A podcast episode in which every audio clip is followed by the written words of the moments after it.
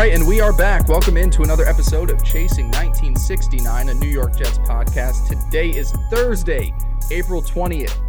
Some of us may be celebrating this glorious Nice. holiday. If if you are, congratulations. If you are not, uh, What holiday is that?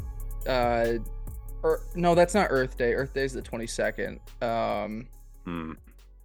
Yeah, I don't know, Teddy. This I is our- it- we should. I think we need to in change the blank. now that I realize that the pod is dropping, I think we need to change the format of today's episode. Just make it a a, a big like weed extravaganza show. Um, yeah, like a we could be like the weed tubers, like the old YouTubers. yeah. would Those those kids were cool. stuff. Yeah, they're really cool. yeah. Don't do drugs, kids. it is not a drug show. We are not drug guys. We can be if you want us to, but this is uh, Chasing 1969, a New York Jets podcast. It is Thursday, April 20th. We are officially one week away from the 2023 NFL Draft.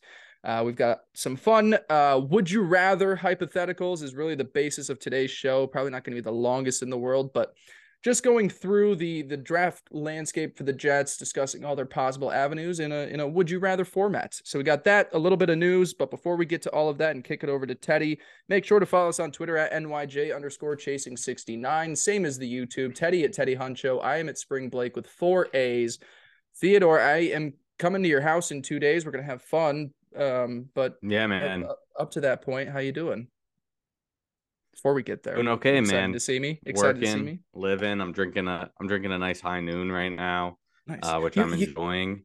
You were drinking So- it out of a glass. I, I don't think I've ever I've ever poured a high noon out of a, a can before. Yeah, you know, Classy. with these uh with all these like seltzers and and liquor drinks in the cans these days, I like them, but I like them better over ice. Even like a white claw pour over ice. So, yeah. I I can't do You- white when you drink water, Yeah, are you uh are you like uh like do you put ice in your water? Like do you like your water cold or are you like a room temperature water guy? it depends where it comes from because usually so my fridge has one of the water dispensers. So whenever I do that, it's cold enough. And I'm Yep. pouring it into this water bottle that'll keep it cold. So like I don't need to use ice with that, but if I'm pouring it into like a glass or anything, um, or if I'm using like tap water, it's gotta have ice. Definitely. yeah, it weirds me out people who like like uh like just room temperature Room water temperature? like they don't like Yeah. their water cold like that. That creeps me out. Yeah. Nice. Water talk. Water talk, high noon talk. I was gonna ask you something. I don't know what it was. Have you tried the tequila ones? Oh yes, I love them. I honestly wish this was a tequila one. I'm just a like- tequila guy, you know. So I like the lime and the strawberry. The other two I could do without, but all in all, I thought they were pretty good. Yeah, I struggle with the flavors. I I figure if I just like don't pay attention to the flavors, that's my best chance of liking them all. Nice. that's what that's that's actually that's really good. Yeah, because I asked you what you were drinking before we hopped on here, and you had no idea which one it was. You listed off like five flavors it possibly could be. yeah, could be any one of them, honestly. Nice. Well, we are not a beverage show. We are not a drug show. We are a New York Jets show. So let's swing it on over to that. Um, Yeah, what a start. whole What a lot- start. Yeah, I know. We're jumping all over the place. We usually save that for the last like 10 minutes of the show, but we thought we'd give it to you at the Yeah, beginning. that's all right though. That's all right. Yeah. Now you now you have to skip ahead instead of just cutting off the show short, you assholes.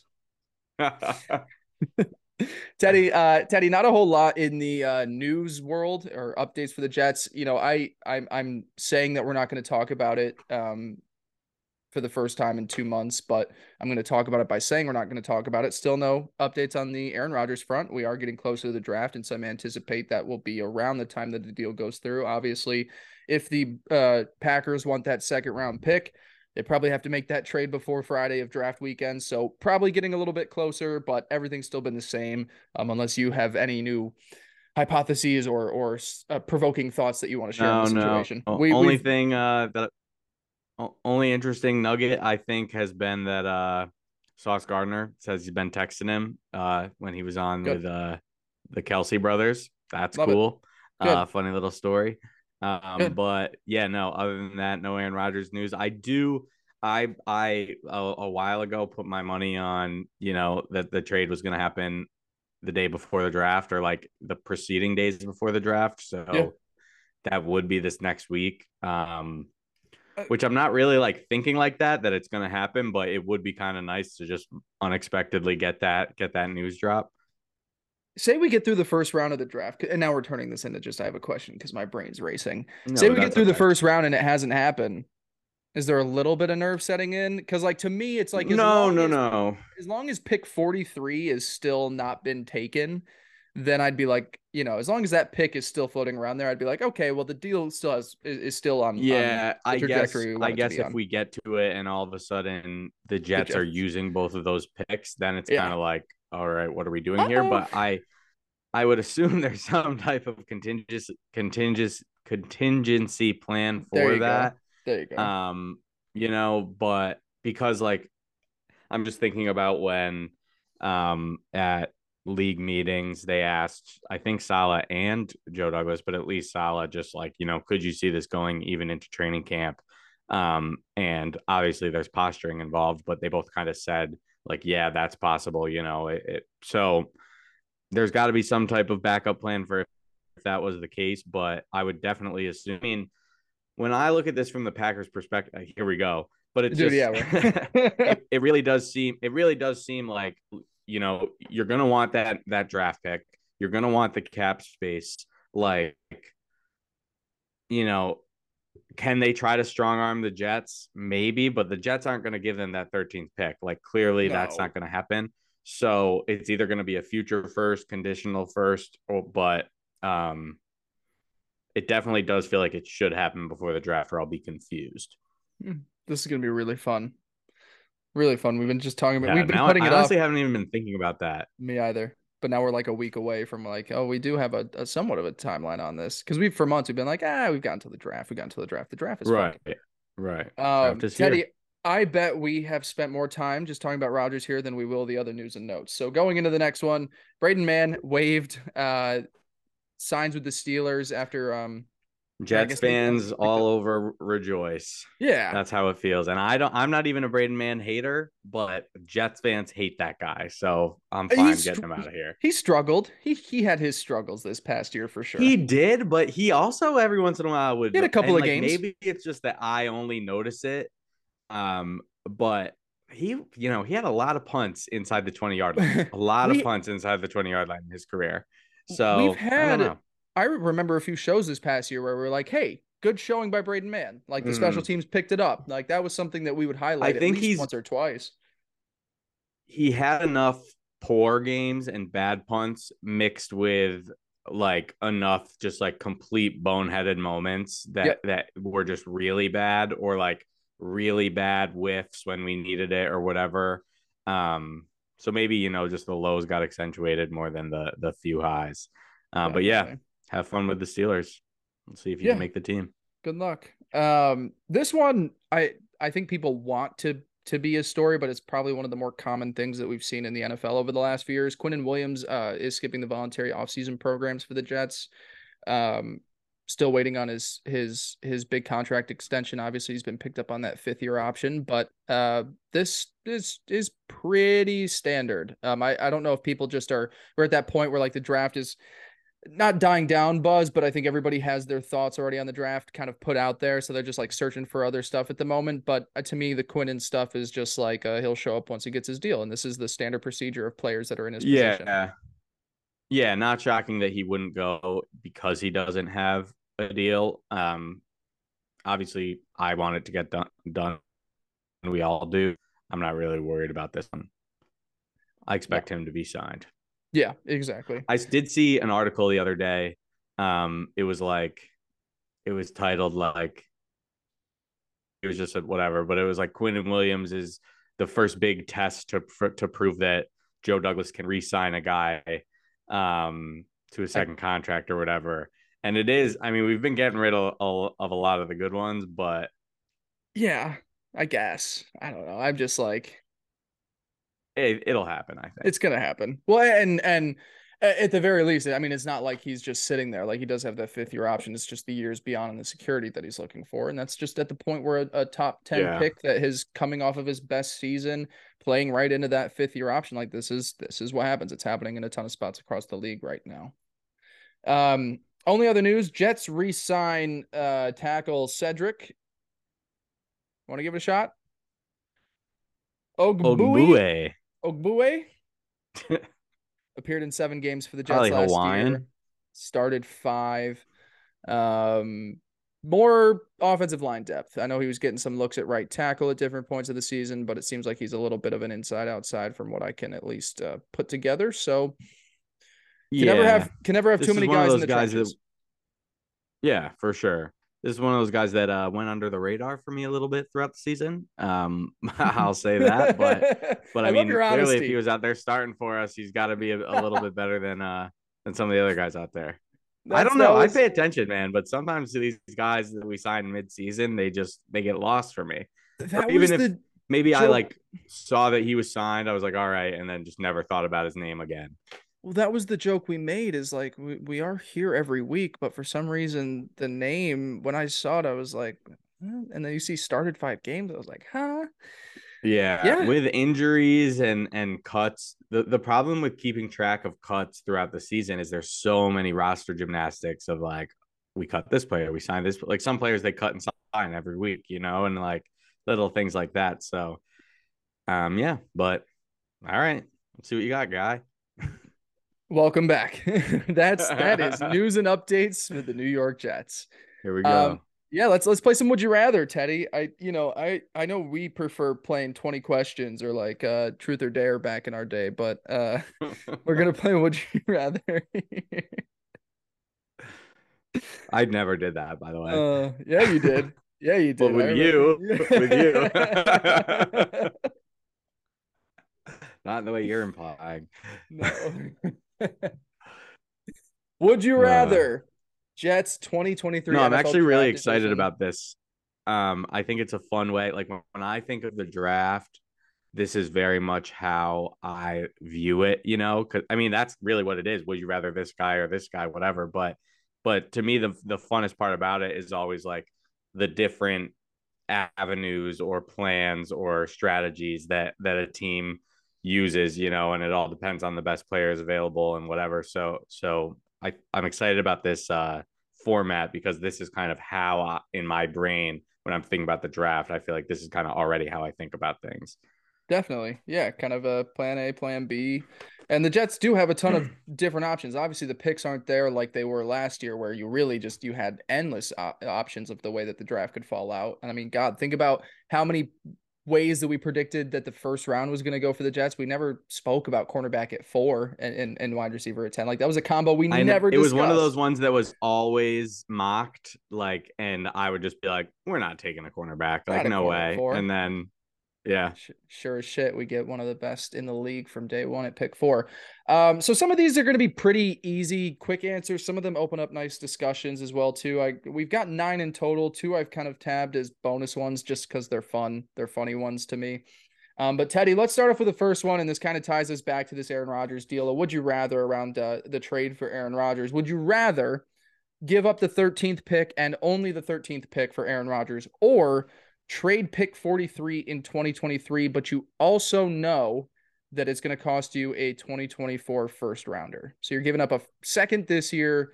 You're keeping one of the seconds. You're giving up 43, but you're also giving up your 2024 first. Or do you just give up 13? Well, let me ask you this. The um the deal framework that was put in place right, yeah. was expected to be a second this year and a second next year that could be a first if the Jets make the playoffs or Aaron Rodgers plays the second year, they make the Super Bowl, something like that, correct? Yep. Yep. So personally, I think that the Jets are going to win the Super Bowl next year. Yep. So that deal framework already is a second this year and a first next year. That's how I view it. Or whatever the even if it's not Super Bowl, we can we can lower our um divisional goal round. a little bit, even if it's even if it's divisional round or Aaron Rodgers plays a second year or whatever, we're going to be so good next year that we're going to overcome that hurdle. Um, so I'm totally fine with that option. I do think looking at just the 13th pick, I don't think just that pick would be a deal that would like get done from both ends, you know, like I don't think we would want to give it up and I think they would want something else, you know what I mean? Um, but would I do it? I mean, I don't hate it. I like I've I've been the guy throughout this whole process yeah. that hasn't really minded giving up that 13th pick just to get the get Rodgers. Um, so I personally wouldn't mind it, but I think I'd go with the uh the second rounder and next year's first simply because you can plan ahead for ne- next year. This year we know that 13 is either going to be a good spot to grab someone in a shallow draft or trade back and get some more picks. So I'd go mm-hmm. with the uh the framework that's been more more well known to the public. Yeah, I agree. I would go with the same one as well too. I do think, however, I think if if the Jets were like here's 13, I think the Packers would have gotten that done like a month ago just because I think they are also under the impression with that conditional second to first that it is going to be kind of like a mid 20s type pick next year. Um, but yeah, I totally agree. The Jets still have problems outside of quarterback that need to be addressed, and and they're sitting with this asset right now that you're going to walk away with, hopefully, as long as you draft correctly, a top 15 player in this class. So, I agree. I just thought it would be a fun one you, to um, out there to um, get us warmed up here. Um, what were you saying? Yeah, definitely. Do you have an opinion on if this were to happen, who the uh, who the Packers would target at 13? What position, at least? I just think I just think it's more so just the higher value of this pick. Now it's interesting. I don't think they would go quarterback. I think they're attached to the Jordan Love show. Would they go with a Jaxon Smith-Njigba and just go really young at wide receiver? Um, they are going to have offensive line problems. I mean, I think about uh, they could. They're in a similar situation where if like if they had Aaron Rodgers next year, they'd be looking for the same draft needs as the Jets are. Essentially, they need offensive line help. They need another skill player out there at receiver. So um, I, I, would assume they would probably go offensive tackle or wide receiver. Um, it'll be interesting to see how they address their other first because they do have.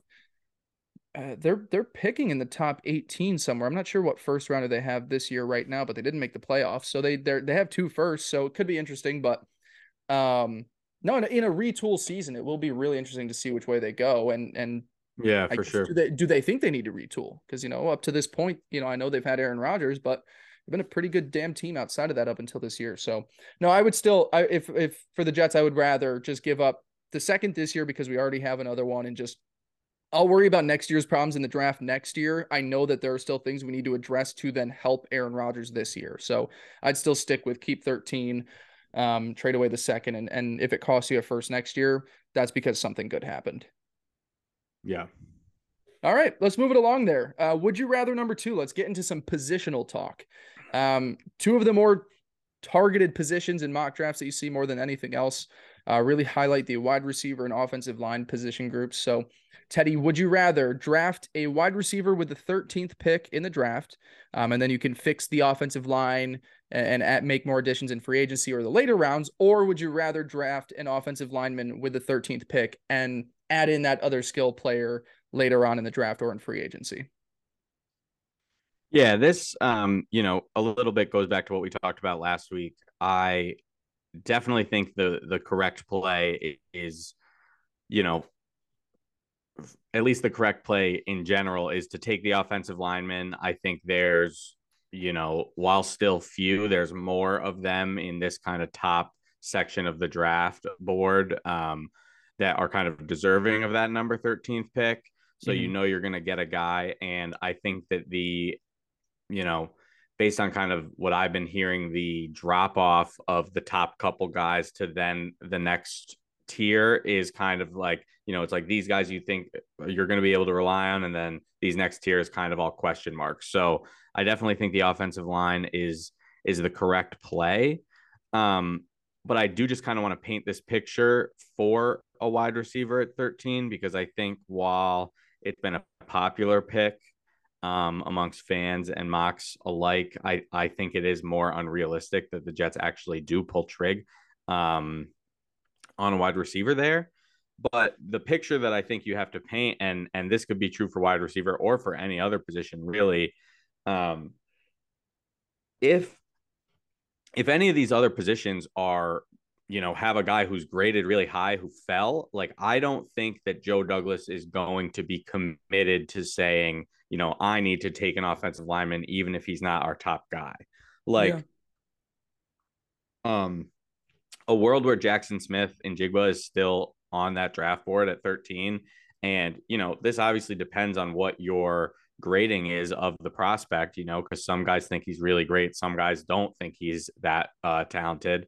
But if they have him there as a as a top, you know, six, eight player in the draft, and all of a sudden he's available at 13, I think that's a situation where you at least won't be shocked to see Joe Douglas make that move because you know he's kind of just trusting his board. And the same can be said for, you know, if they ended up taking a defensive tackle or or, you know, some other position that that's unexpected. I think um offensive line, there's gonna be guys available and it's obviously a need, but you got to be prepared when you're dealing with Joe Douglas because I think if if the value falls right, he would pivot yeah, he's not gonna he's not gonna pigeon himself to pigeonhole himself to one position, and then all of a sudden you're sitting in a situation kind of like last year. You know, as he continued to see Jermaine yeah. Johnson continue to fall and fall and fall, he's like, okay, well, we're gonna keep trying to trade up, and picks aren't working in. Like he understood that he wanted that guy, and he yeah he selected Garrett Wilson and Sauce Gardner before him, but he wasn't gonna let that get in the way from him going and getting that other one. So um, I am in the I'm I'm a little bit more cemented in my opinions. Um, I would I'm still going to take the same one as you are though. I I'm uh, to me this is like 13th pick offensive lineman. There's situations obviously where this has to change. Like if you're telling me there's a run on offensive lineman, I think I might have a hypothetical a little bit down further. So I maybe won't go too much in this. But say you're in a situation where the top three tackles, you know, Paris Johnson Jr., Broderick Jones, and and Darnell Wright out of Tennessee, say all three of the top, you know, just pure tackle guys are gone because Skoronski is being very pigeonholed as a, an interior guy right now. Obviously, has tackle experience all throughout college, but say those top three tackles are gone. And then that next drop off is more of like second round guys like an Anton Harrison out of Oklahoma, Syracuse legend Matthew Matthew Bergeron. Um, you're not going to want to take an offensive tackle and reach on a guy that's a second round grade with a 13th pick. So it it does depend on where things go, but to me, I would much rather make sure that I'm leaving uh, the first round with more offensive line insurance. And and you know, hey, it might not be a guy that is starting. If Duane Brown and Mekhi Becton are back, maybe your first round pick is just a backup tackle, but I don't think that the Jets can go into this season still having the same offensive line issues that they've had since Joe has showed up. Like they've made a ton of additions and they've done it right, but it's still fallen apart by the midway point of each season, even when it was getting toward its best.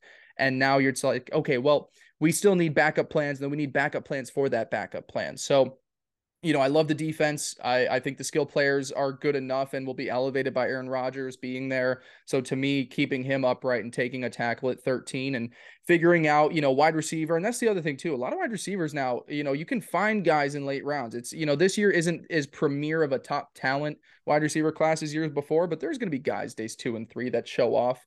Um, so I'd oh, rather yeah. just, I'd rather just throw a dart, you know, in those later rounds. Um, and, and make sure that I'm keeping Aaron Rodgers upright, even if it is you know, plan C by the time that he's starting in the lineup.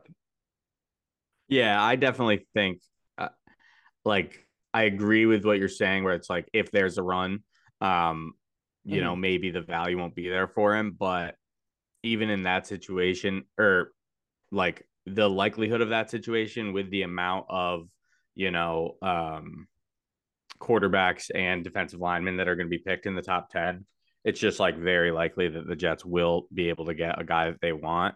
Yeah. Um, and definitely like that's where the need is. And and I I love that you point out that he might not have to start right away because I think that's awesome for these guys.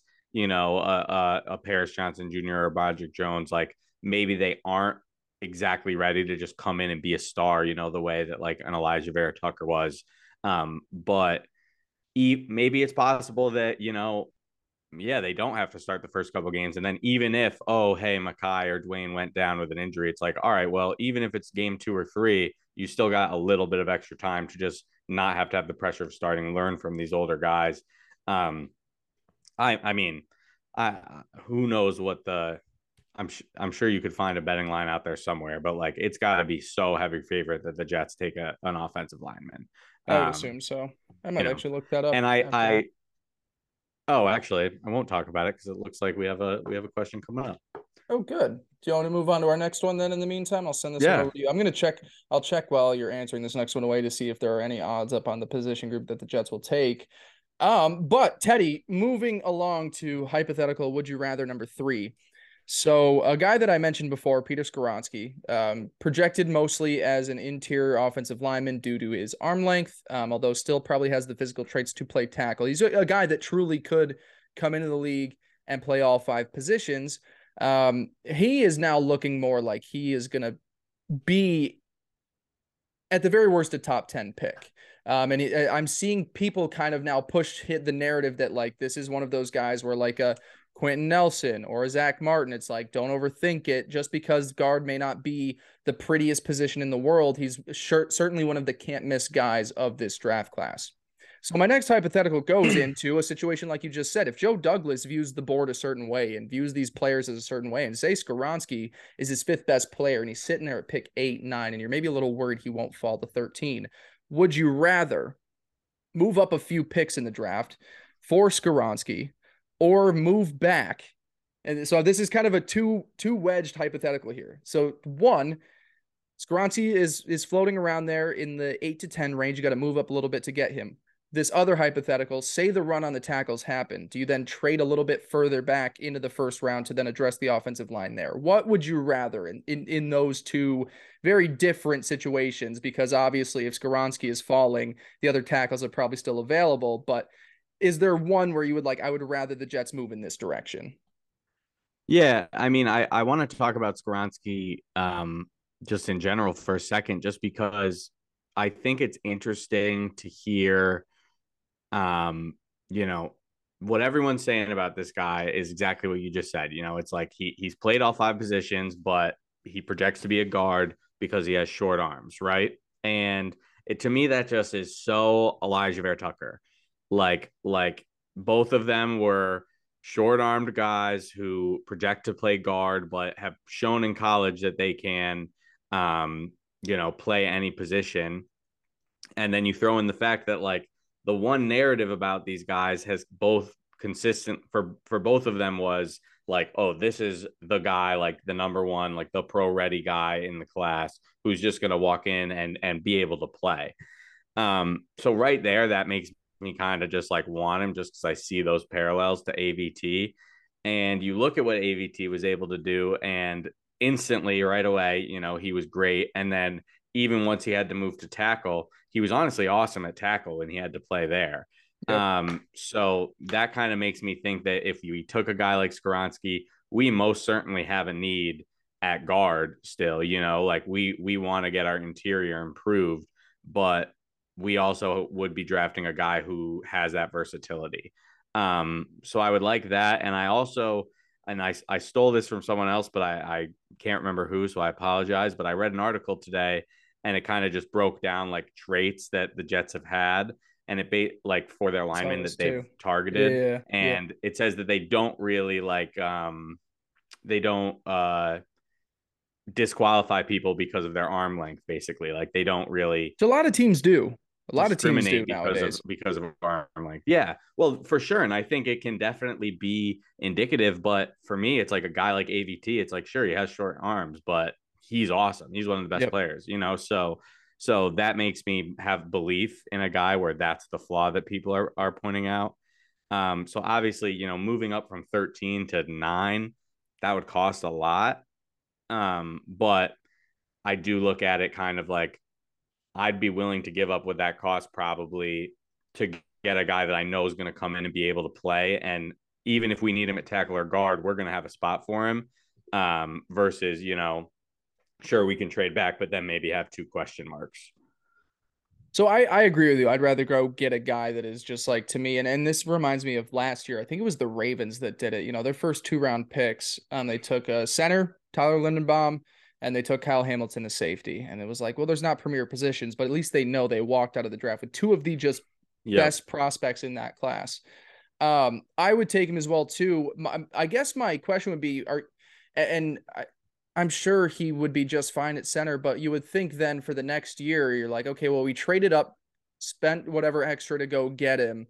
Where on the offensive line? Is it a reserve tackle? Because right now you do have Laken and AVT. Are you putting him at center right away? Does that kind of solve your center issues? Because if he's that pro ready guy and it says that he is kind of ready to, he's preparing to play all five positions, regardless of of you know what team takes him. He's he is preparing that he's going to come into the league and just like find a spot for me. I'm going to fit in. Would you rather just go and say like here are the keys to the center position? Welcome to uh, New York with Aaron Rodgers, or would you just be like let's have him float around as our top reserve off the bench, and then whenever he needs to jump into a spot, he can go and take it.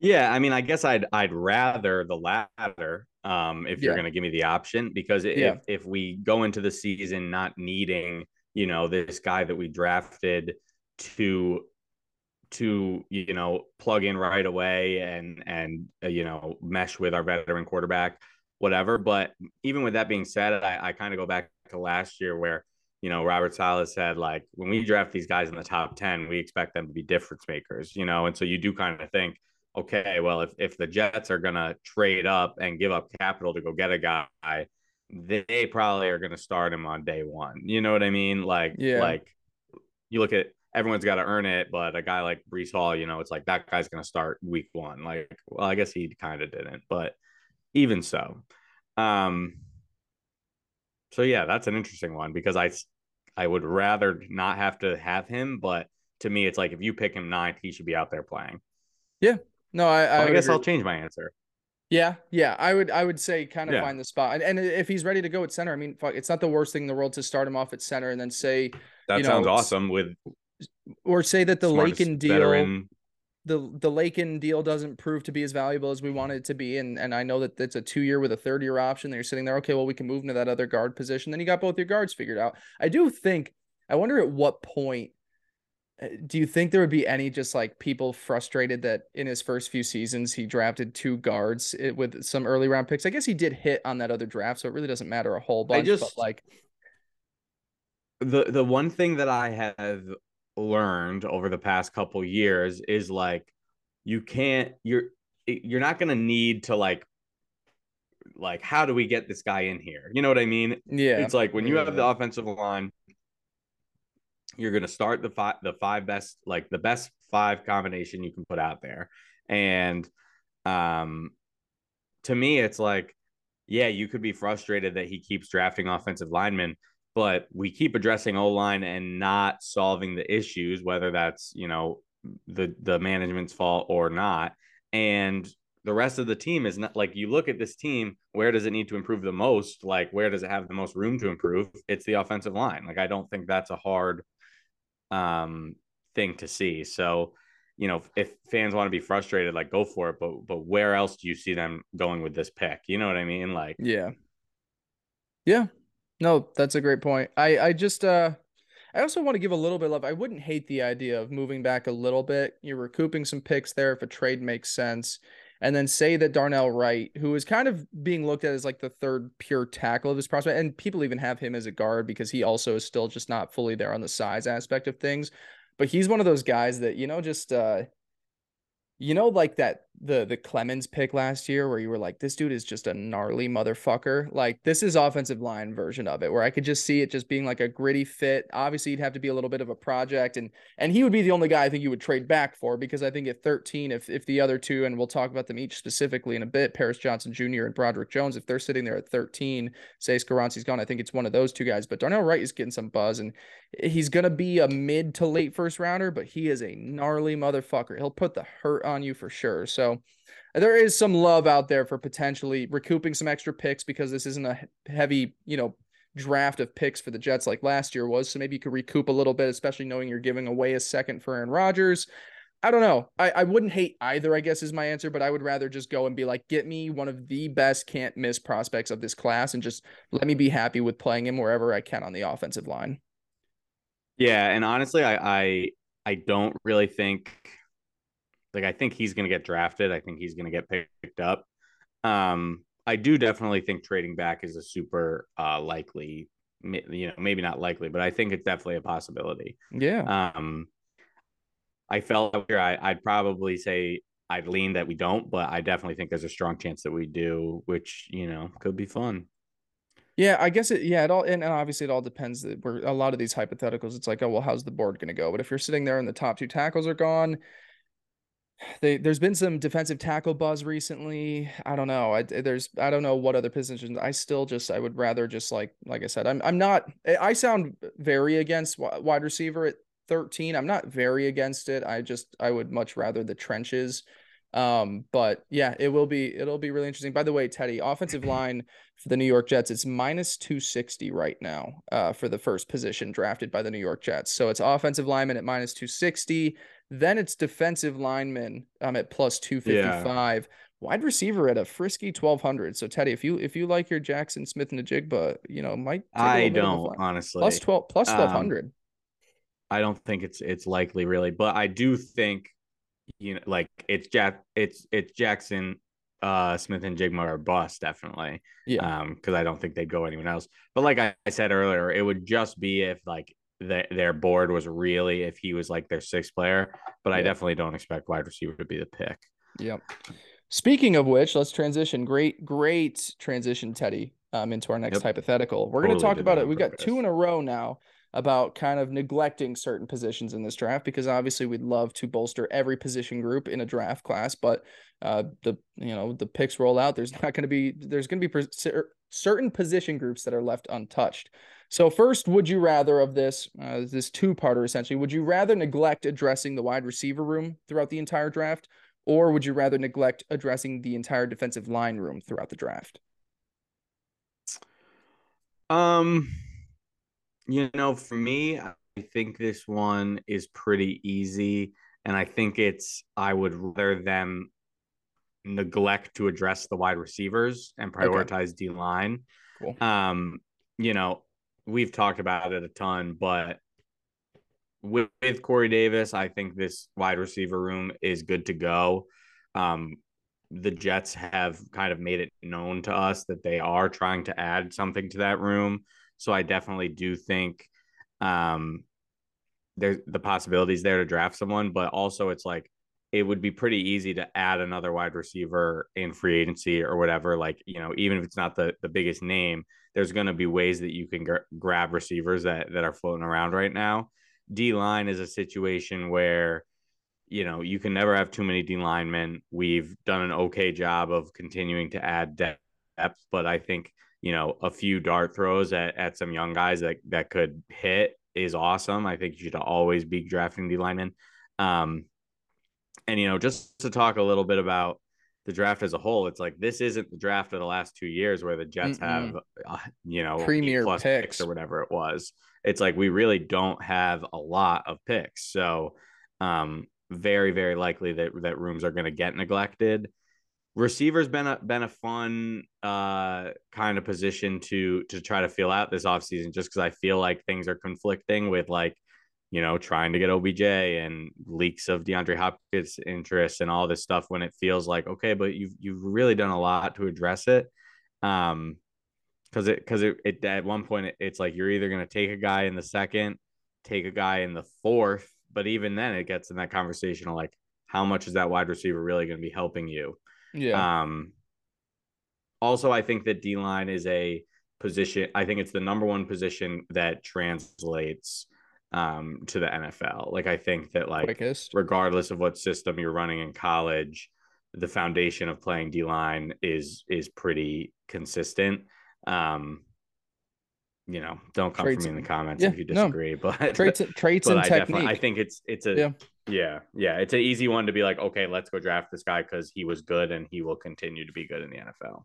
Yeah. See, Teddy, I was I I'm put I put a few of these up here to hope to spark some debate here, but I'm this is one that you know I, I was gonna Are we just pick defensive on line. all of them? Well, I, this one I was like I was trying to I was trying to see if I could get you to get anywhere on the wide receiver buzz just because we talked about the position group a week or two ago and I think felt a little bit differently on it. And I guess it's different considering Corey Davis is still on the roster and, and there's a chance he may still To stay on it.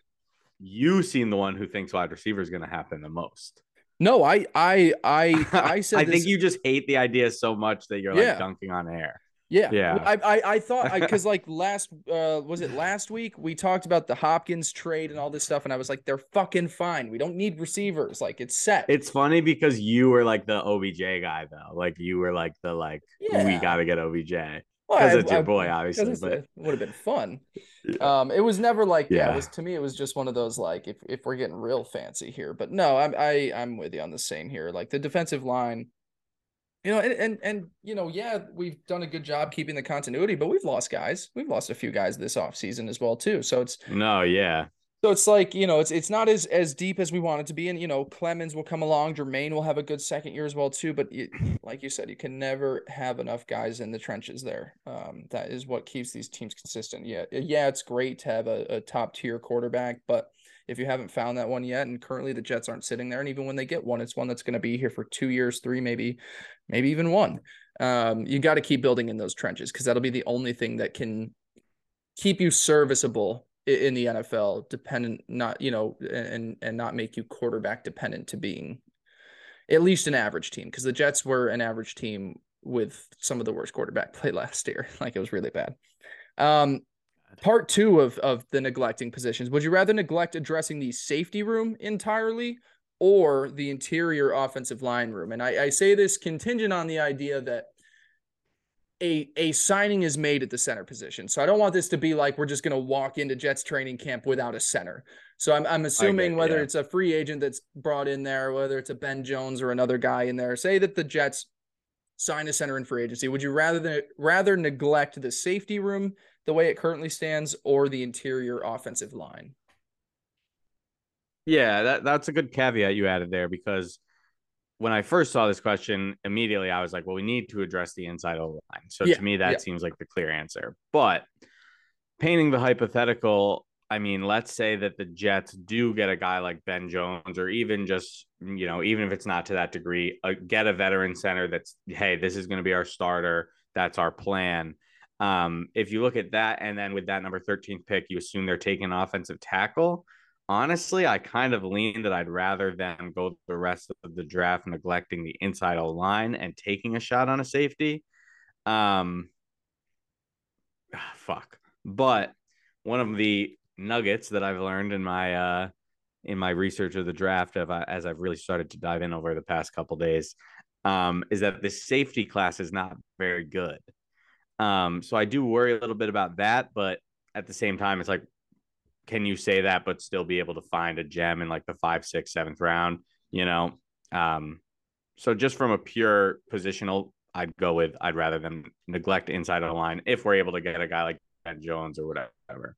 Yeah, no, I and that's why I kind of put these is they're two position groups that really are not that strong. You know, outside of Skoronski, and and there are some centers there that people do enjoy in the second round, but uh, safety and interior line are one of the ones where it's like there's one guy at the top that will definitely be a first round pick. And then the rest, you're like, I guess we could take one guy in the second round, maybe a second, and then the rest are round three and below. So it is, it is two ones where it's like, it's not the best, um, but it is positions that the Jets do need to keep looking at. And, um, I, I went back and forth with this one because obviously, if if like the contingency I put on there saying that Ben Jones would be there next year, it's like to me that is even a shorter term fix than Aaron Rodgers at quarterback. Like Ben might have one year left in the tank, one last hurrah. His body's banged up. He can he's considering retirement at this point. And I think the Jets are really the only situation he's looking at to come out of retirement for and, and continue playing in 2023. So you still need a backup plan there. And it wouldn't it be nice for the Jets to just get a center to just sit there for a decade plus? But at the same time, we know that there aren't many great long term solutions in the safety room currently uh, either you know, I, a lot of people are already coming for Jordan Whitehead's head, and I know that we like him a little bit more than most, but he'll be sitting after next year if it's not as solid, and you're you're taking a look at all of his running mates as well too, and it's it's like who do we have there now? It's there two position groups that aren't the most important, but if I'm picking heads here, you know, I, I'm gonna look for the safety as well too, just because of the fact that we need guys back there. We've taken a few that haven't panned out. You know, some younger guys that have thrown their ways in here and haven't. Um, it's God forbid Jordan Whitehead has a, a, a rough season next year, or God forbid injuries because he is a guy that's been banged up before in his career. Um, that that was something that was like a, a, sore eye for the for the defense last year at times, and, and especially when it came to tackling at certain points as well too. Um, and and I don't know. I just I would I would rather address something where to me it's like one of the the the biggest glaring pieces um or the missing pieces on defense i guess is what i'm trying to say. I do want to take this opportunity to go on record. I do i am predicting projecting um i think that whitehead is going to like have a good year next year and kind of yeah. like put all the hate to rest. Yeah. Just because it's it's i feel like it's kind of like a we've seen it a few times where it's like a guy comes in and it's just like not good. Everyone kind of overreacts, and then it's like, okay, he's not he's not actually that bad. Um, we do it with McGovern. We even done it with Joyner, who who obviously now has kind of become bad. Um, but but yeah, no, I, I totally agree. I honestly didn't expect you to to agree with me there. So so that's interesting. I, I think if it was one of those situations, and and I, That's tough because like if if um and I know we talked about the Wisconsin center, his name's escaping me right now at, at the beginning parts of round two with that 42 pick, and that is the one guy Michael Schmidt, Schmitz or whatever. But it, like you could be looking at a guy that is like, okay, that is finally our center for the next decade plus. But yeah, I love that. To me, if I'm already planning that they go offensive tackle at 13, should you just then go and address maybe defensive line with your round two pick and find safety in day three? I don't know. It's it's tough for me. I kind of I did go back and forth on it because I did think center. But I mean, you take a look at the safety room right now. It's you know I know they brought in Chuck Clark, but it's it's Jordan Whitehead, Chuck Clark, Ashtyn Davis, Tony Adams, and Will Parks. Like it's not a good room. It isn't. Yeah, and, and you it know just Chuck, it's it's neglecting or it's lacking. You know talent, really. Yeah, exactly. And and Chuck coming in for what was it a seventh round pick, I believe, is what the Jets ended up giving up for him. Um, at that point, yeah, it something was, like that. You know, he's a guy that's a good veteran, but he's still on the older side. I'd like to to at least have a little bit of a a younger future there at the safety position. Um, whereas I do think, you know, God forbid we can we can get by with Ben Jones and some depth. Uh, it, you know, for the next year. And then both of, of these positions to me are just like the classic positions of just like sign say, some 31 year old and you're gonna like like fucking clunk your way through the season. Like that's yeah. how it just feels like these two positions go every year, you know and this this hypothetical is like uh just like what I would rather. I do believe at the end of the day, pick 42 as a center, or maybe they move up to yeah, like 37 or that. 36. Like I think like round That's two, they are spending their pick and I think the same on a center. Like it's gonna be a center. I think it's gonna be tackle center, which is what you you had predicted when we talked about this last week. Like I think that is just like there's there's a few guys at center who could kind of be that that pick at, at 42 or 43 and I think the tackle is is pretty clear. Um, yeah. So yeah, maybe we can parlay it with the position nice group at minus like two seventy five selection, second round position group. I probably yeah. doubt it, but probably not. Maybe on the day of. Yeah. Um. All right. Cool. So let's keep moving along. I got a few left. What? What I do? What I do? I just read the bonus. Our bonus ones are fun. We haven't. We got a few more until the bonus ones.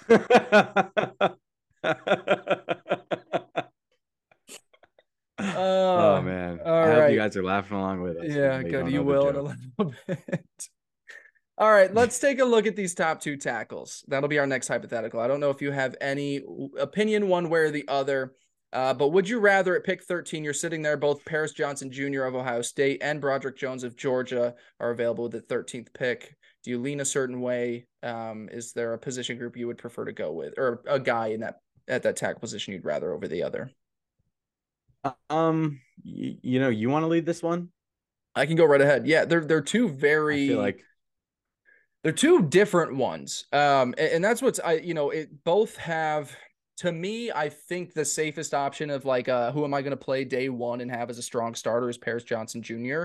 But I'm a little worried there if you're the Jets and you're sitting in this situation. I think the athleticism and the raw tools of Broderick Jones could make him one of those where the Jets are sitting at and they're looking, okay, well, if we do have Becton and uh and oh, why is the name we were just talking about him? Duane, Duane Brown. Brown. If they're both sitting there as our projected tackles, and yes, we think Paris Johnson Jr. is the safest option at this moment, but Broderick Jones could be one of those guys where if like if we just give him a year or two on the bench, or maybe just a year behind one of these guys, and then Duane retires and we slide him to right tackle while we move Matt Guy, or even we move him to left tackle. Like to me, he's the one where it's like you could have an, a, a a guy whose ceiling is higher than a Paris Johnson Jr. So it's tough because at the same time you're drafting that offensive tackle because you know your two starters in 2023 are are neither are guarantees to be all 17 games. So at that point, yes, you might like the longer term projection of Broderick Jones a little bit more,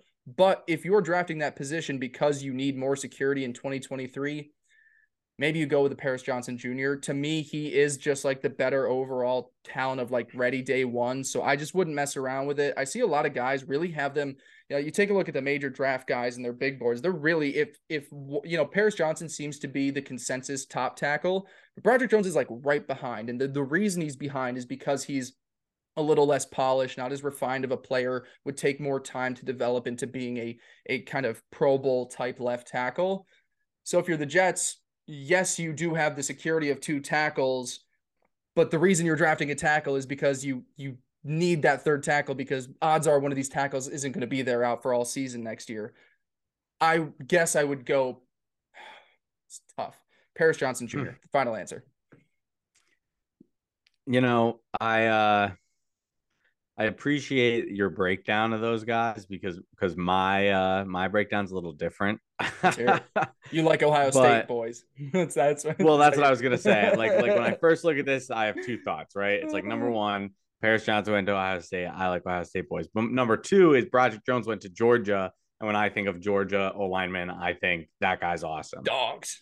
Um, and there is also like like the Max Mitchell experience has put a little um just inkling in my brain of like these guys where excuse me there's always the narratives of like this guy needs a couple years this guy needs a couple years and like i'm sure it's it's true in a lot of cases but i do also think there's just like you know at some point you just got to get thrown into the fire and like the best thing for you is to just play regardless you know mm-hmm. so it's even if you do draft Broderick Jones and you say hey we're hoping that we can have these other guys healthy, but then it doesn't work out like that. It's like not the end of the world. Um, I'm going to agree with you and go with Paris Johnson Jr. just because of kind of what you were saying. It's like, like to me, it's like he's the Ohio State guy. He is kind of a little bit leaning towards more consensus number one. I think the main reason that he's not the most mocked player to the Jets is just because usually he's picked a couple picks before. Yeah. Um, and then the Jets pick Roger Jones. I do definitely like, you know, if I was a betting man, I would expect it to be one of these two guys, or at least hope if they both fall to us. Um, but yeah, Eileen Paris Johnson Jr. I'm an Ohio State guy. Get him with Garrett Wilson. Let those guys be boys. Um, but I, I, I, I I don't shy from Brad like the uh the the not being ready right away doesn't scare me with Broderick Jones. I, I would be very happy with that pick too. Yeah, I think at the end of the day, if you can walk out of pick 13 with either, it's going to be totally fine. But if you're sitting there and you're like, fuck, well, we have to pick between the two. Um, it, it's funny because Broderick has the least amount of, of college snaps than any tackle in this class. Like he has played the least amount hmm, of football, good. but he's still being projected there despite that, as a guy that is like you're taking him in the first round, you're taking him in the first half of the first round. So it's like, what really is the potential of yeah. Like well, he had the red shirt year and then only played the two. So yep. But and yeah, I get what you mean. So it's you know, it's interesting, something to keep an eye on for sure. Um. All right, last one before we get to I our bonus ones. One of them. Yeah, exactly.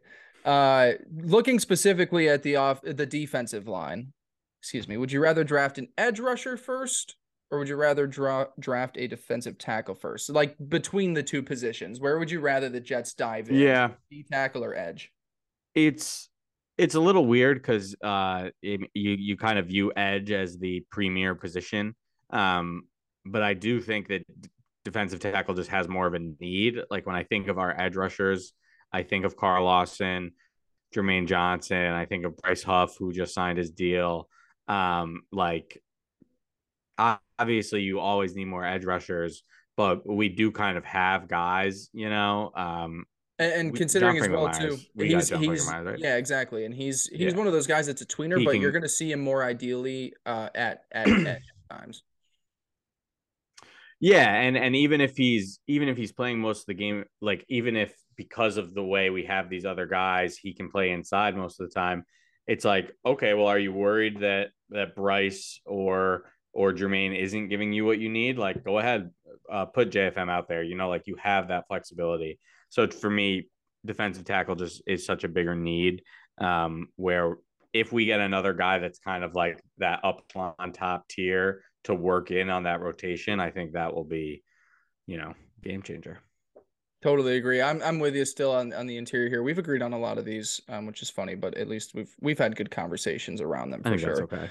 Half um, the time um, I defend the one I don't agree with anyway. Yeah, so. yeah, exactly. um, but no, yeah, taking a look at the the interior guys right now, it's you know Quinnen and Solomon. Um, considering John Franklin Myers will play some time there too, but Solomon Thomas, and you got Quinton Jefferson and Tanzel Smart. You know, there's that's that's not a lot of depth there. Um, you essentially want to go, you want to try and get five or six deep, and and Tanzel um, you know, Quinn Jefferson will get some play there, but Tanzel is a guy that I would rather just, you know, have really the back end of the roster if possible. So there's been some buzz uh recently about the pit guy, Calijah Kancey, um, is a guy that the the Jets. Uh, there's been some weird buzz about him and and Jets love at pick 13, uh, which you know it plays into the Vegas odds. You know, like I said, defensive lineman slash edge was the second, you know, best odds position for the Jets to take there. So it'll be interesting to see where they go with their first selection if they do choose to go. You know, obviously Jalen Carter out of Georgia, he's bumping down some people's boards because of some off the, yeah. the field stuff, um, but is looked at as like a consensus top five player, um, just like on the field. Um, but I would still expect, even with the fall, he's not there at 13, but some other guys, Bryan Bresee out of Clemson, and then and then Calijah Kancey out of Pittsburgh are really the two other ones that would be first round looks. Um, but it really isn't that bad of a defensive tackle class uh, as you move into day two. Like there's a lot of second, third round guys there as well too. So um, I would I would much rather go there, especially because they've invested young guys at the edge position. It's not just you know Jermaine Johnson, but you've also got Clemons in there as well too. And yeah, you know you still do have your Lawson uh, on the depth chart, and there's no cutting him for cap casualties, and that's not going to happen. He's going to be there next year, so they they do have their starters figured out, and they have young guys on the bench as well too. I'd rather go in and bump uh, beef up the interior defensive line before I do anything at the edge position. Look at us agreeing with each other. I know. Now let's let's see where we go with this next one. Bonus. All right.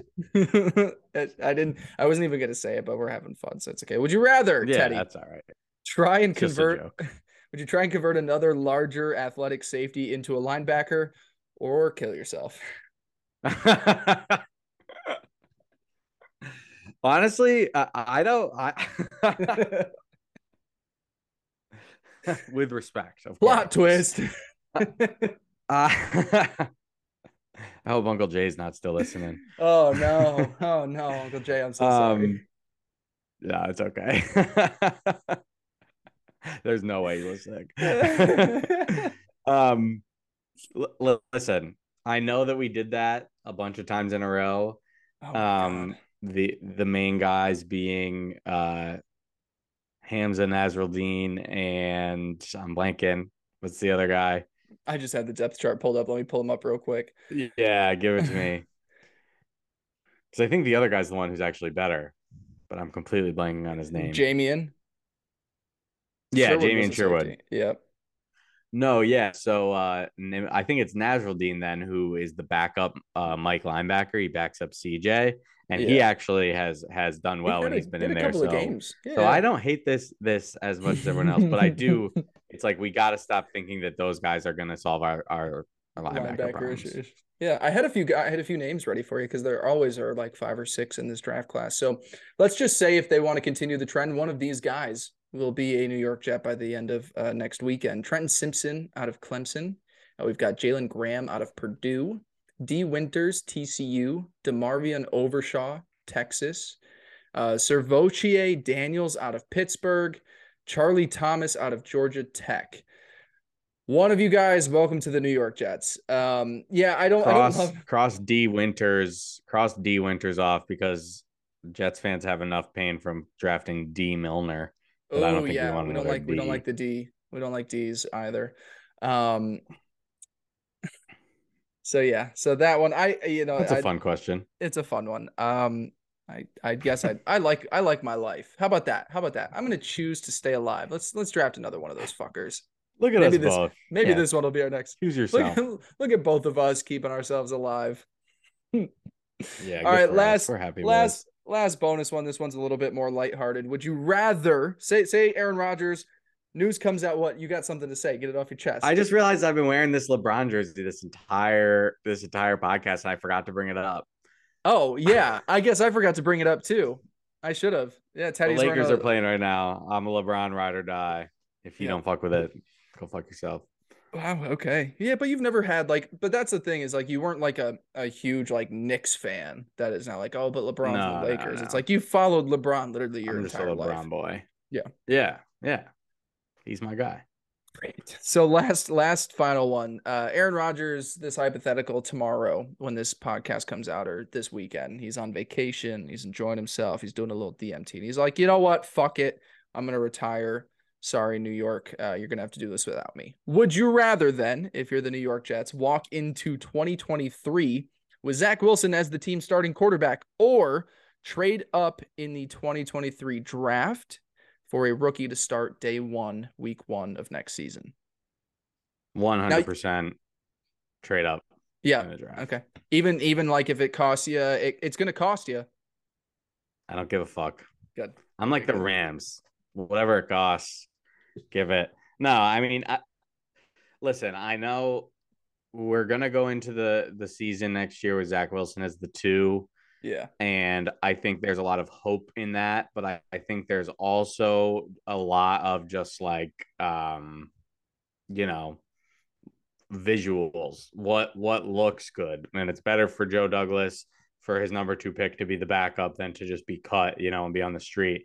But like I've buried Zach Wilson. Like like I don't think Zach Wilson will ever be good again. The only hope for him is that Aaron Rodgers is able to like teach him stuff, so he does have some hope. But it's like going into to the season with Zach Wilson. I mean, I mean the Robert Saleh's quote about Zach Wilson was he's our QB two, and we don't have a QB one on the roster. It wasn't he's our QB one right now. It's he's our QB two. So so even if we don't have Rodgers, it's like Zach Wilson's not starting next year. That's not happening.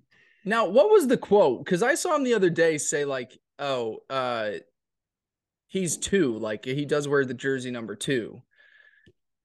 Well, like was he just referring to number two? Well, the original like the original two, or the original quote was right after the Aaron Rodgers stuff had all gone down gotcha. with the Pat McAfee show, and they asked him like, "Okay, where does that put Zach Wilson?" He said he's our QB two.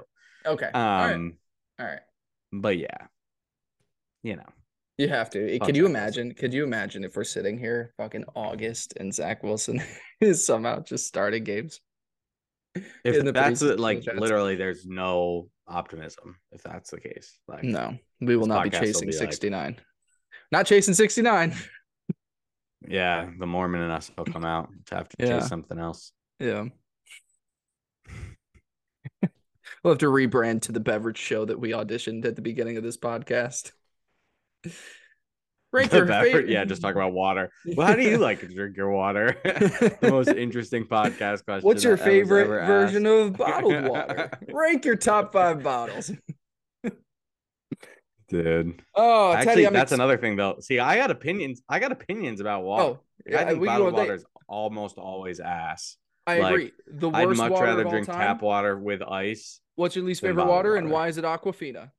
No, no, Dasani. Dasani? Dasani's oh. the worst. Dasani's the worst. You're right. Everyone hates Dasani. Yeah, I don't I don't fucking know, but everyone talks shit about it. Dasani's the one that you buy like like if you're at like the Hershey Park and you like oh, go to the dude. vending machine, you'll buy like a six dollar Dasani and it'll get warm in one minute and it'll just suck ass. Oh, oh my god, it tastes so bad. I remember one Dude, we have so many the... good water clips. We gotta get the... these water clips out to the public. I was in I was in the I was in the drive-through line at a McDonald's and I ordered a water and they gave me an aqua uh, a Dasani and I was like I I was at the point where I like oh. I wanted to oh. ask for like tap water. Like that was where I was at. I, I order like, I want to trade this I say a large ice water. water. Yeah, I say a large Fucked ice up. water every time I go to McDonald's. It's Terrible. one of my favorite things about it is that you Can get we... to have a nice water in a big cup. Can we go to McDonald's this weekend? Yeah, hell yeah. I went today. Nice. uh, all righty. Well, thank you guys so much for listening to our water podcast and all of our fun Jets hypotheticals. Um, one week away from the draft, Teddy. Fun times. We'll be back next week. Yeah. Uh, we might do a little bit of like a fun interactive mock draft. We'll do some stuff. We'll get we'll get ready. I think we've we've talked yeah. enough about the different situations. Let's put something to paper and let's let's play it out and see how the draft would go for us. Um, make sure to follow us on Twitter at NYJ underscore chasing 69. Same with YouTube. Teddy at Teddy Huncho. I'm at Spring Blake with four A's. Thank you guys so much again. Um, enjoy your weekends, and we will talk to you next week. Peace.